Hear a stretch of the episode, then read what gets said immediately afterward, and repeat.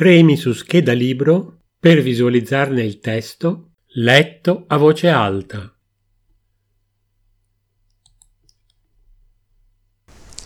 Dal Roald La fabbrica di cioccolato Storie di ragazzi e ragazze, emozioni, classici, fantasy, giallo, avventura, humor, romanzi di formazione, satira, società. Da otto anni. Willy Wonka è il proprietario della fabbrica di cioccolato più grande che esista. È un personaggio un po' strano che impareremo a conoscere leggendo fino in fondo il libro. Un giorno Willy Wonka organizza un concorso che premierà i cinque vincitori che troveranno nelle tavolette di cioccolato un biglietto d'oro. Il premio consiste nella visita della fabbrica di dolciumi, che da tanto svolge la sua produzione in gran segreto ed è chiusa a tutti. Ogni bambino vorrebbe vincere e cerca il biglietto fortunato.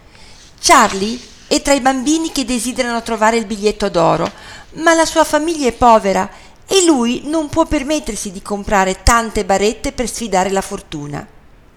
Il giorno del suo compleanno riceve in dono dalla famiglia una sola tavoletta di cioccolato, in cui il bambino non trova il biglietto d'oro ma il destino sembra essere dalla sua parte e nella sua seconda possibilità trova ciò che cercava. Così inizia l'avventura nella fabbrica di cioccolato di Charlie insieme al nonno che lo accompagna e agli altri quattro bambini vincitori del concorso. Solo a questo punto si comprende il motivo per cui Willy Wonka ha indetto il concorso. Vuole cercare un erede a cui lasciare la fabbrica essendo un uomo solo. Per il lettore del libro La fabbrica di cioccolato, accompagnare Charlie all'interno della fabbrica sarà divertente. Si potranno conoscere gli Umpa Lumpa, operai piccolissimi e molto bizzarri.